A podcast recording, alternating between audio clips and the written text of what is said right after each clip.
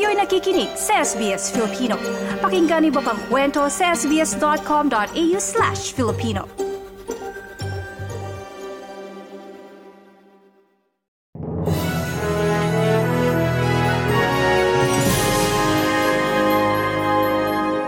Matagumpay na nakatawid patungong Egypt ang dalawang Pilipinong doktor at iba pang banyaga, dual citizens at mga Palestinong naipit sa pambobomba sa Gaza Strip. Yan ay sa pagbubukas ng Rafah border crossing para sa unang batch ng mga nais lumika sa border ng Gaza Strip at Egypt. Ayon kay Foreign Affairs Undersecretary Eduardo de Vega, unang tumigil ang dalawang Pilipino sa Arish, Egypt at nakatakdang dalhin sa Cairo, ang capital ng Egypt. Ang dalawa ay mga volunteer sa Doctors Without Borders. Sa ngayon, isandaan at tatlumput-apat na Pilipino umano ang nasa loob ng Gaza Strip. Isandaan at labing lima sa kanila ang nagsabing gusto na ring tumawid patungong Egypt. Samantala, hindi pa rin ako contact ng pamahalaan ng dalawang Pilipino na huling naiulat na nasa Gaza Strip. Ayon kay De Vega, posibleng nabihag ang mga iyon ng grupong Hamas. Mayroon namang 45 Pilipino sa Israel ang nakatakdang dumating sa Pilipinas sa lunes. May nauna ng isandaan at dalawamput isang Pilipino mula Israel ang naiuwi sa Pilipinas ng pamahalaan kasama ang dalawang sanggol. Ayon sa Department of Foreign Affairs official, mayroon pang isandaan at apat na tatlong inaasahang mapapauwi na rin sa mga susunod na linggo. Meron na nauwi na 121, no? Uh, pero magkakaroon ng pang-apat na batch. Sabihin natin mga 50 sila. Uh, mga November 6, dadabas si mga yan. So, ganun. Kasi lagpas 100 ang gusto pang umuwi. Yan ang tinig ni DFA Undersecretary Eduardo de Vega sa pinakahuling development sa Iringan sa West Philippine Sea. Binuntuta ng mga barko ng China ang BRP Conrado Yap ng Philippine Navy habang nagpapatrolya sa bahagi ng Baho de Masinloc o Scarborough Shoal. Agad na nagpadala ng radio challenge ang BRP Conrado Yap sa Chinese Navy warship na may bow number 571 at tumawid pa umano sa kanilang harapan. Bukod sa Chinese Navy ship, nakabuntot din sa barko ng Pilipinas ang barko ng China Coast Guard. Pinabulaanan ng Armed Forces of the Philippines o AFP ang sinabi ng Chinese military na napigilan nila ang paglalayag ng BRP Conrado Yap na iligal umanong pumasok sa lugar dahil walang paalam sa China. How can they restrict us in our own uh, uh area, in our own maritime zone? So It's not true. Yan ang tinig ni Colonel Medel Aguilar, tagapagsalita ng AFP. Ayon kay National Security Advisor Secretary Eduardo Año, may karapatan ng Pilipinas na magpatrolya sa buong West Philippine Sea na sakop ang Baho de Masinloc dahil nasa loob ito ng Exclusive Economic Zone ng Pilipinas. Hindi anya magpapatinag ang AFP at Philippine Coast Guard sa mga agresibo at ilegal na gawain ng China. Pinalalaki lang umano ng China ang pangyayari at pinatataas ang tensyon sa pagitan ng dalawang bansa. Tatalakayin ni na Pangulong Bongbong Marcos at Japan Prime Minister Fumio Kishida ang issue sa West Philippine Sea sa kanilang pagharap bukas.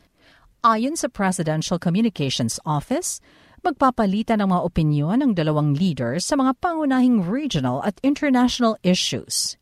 Hindi rin mawawala sa pulong ng dalawang leader ang kalakalan at pamumuhunan at ang official development assistance ng Japan. Pag-uusapan din ang political at security cooperation, economic cooperation at people-to-people relations. Haharap si Prime Minister Kishida sa dalawang kapulungan ng Kongreso. Ang Japan ay trading partner, security ally, investor at palaging tumutulong sa Pilipinas sa panahon ng kalamidad. Darating sa Pilipinas ang Japan Prime Minister ngayong araw. Nasa gitna ng mahabang holidays ang Pilipinas dahil sa pagdaraos ng magkasunod na barangay at sangguniang kabataan elections sa BSKE at pagunita ng undas. Sa BSKE, naiproklama na ang lahat ng nanalo. Umakyat sa 28 mula sa labing siyam ang bilang ng mga nasaktan sa mga karahasan. Nananatili naman sa labing siyam ang bilang ng mga namatay sa eleksyon. Ang pinakamarami sa mga nasawi ay naitala sa Bangsamoro Autonomous Region of Muslim Mindanao o BARM. Naging mapayapa ang paggunita ng undas ngayong taon sa buong bansa.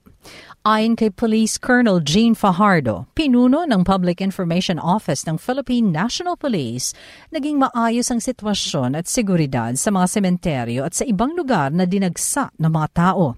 Tahimik ang sitwasyon sa mga transportation hubs dahil nagsipagbiyahe na patungong lalawigan ng karamihan bago pa mag-eleksyon.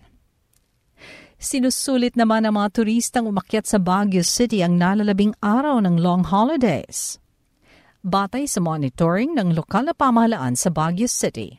Posibleng umabot sa 300,000 hanggang 400,000 ang mga turistang aakyat sa Baguio hanggang ngayong weekend.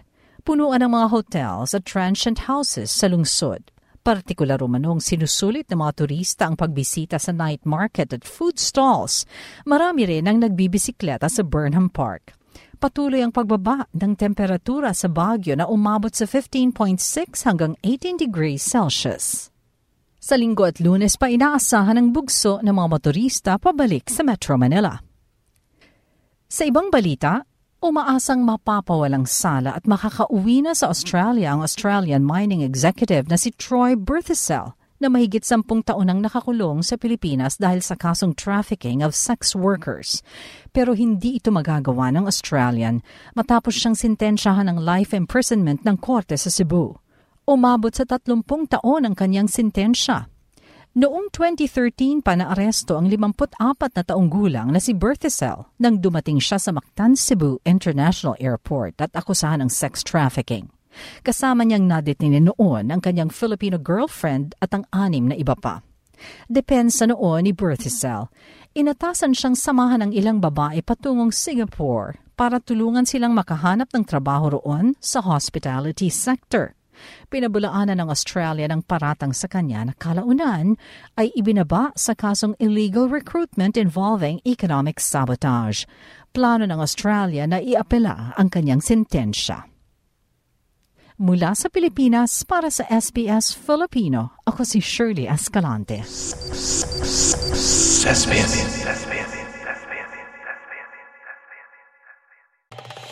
Nice yung bang makinig na iba pang kwento na tulad ito? Makinig sa Apple Podcast, Google Podcast, Spotify o sa iba pang podcast apps.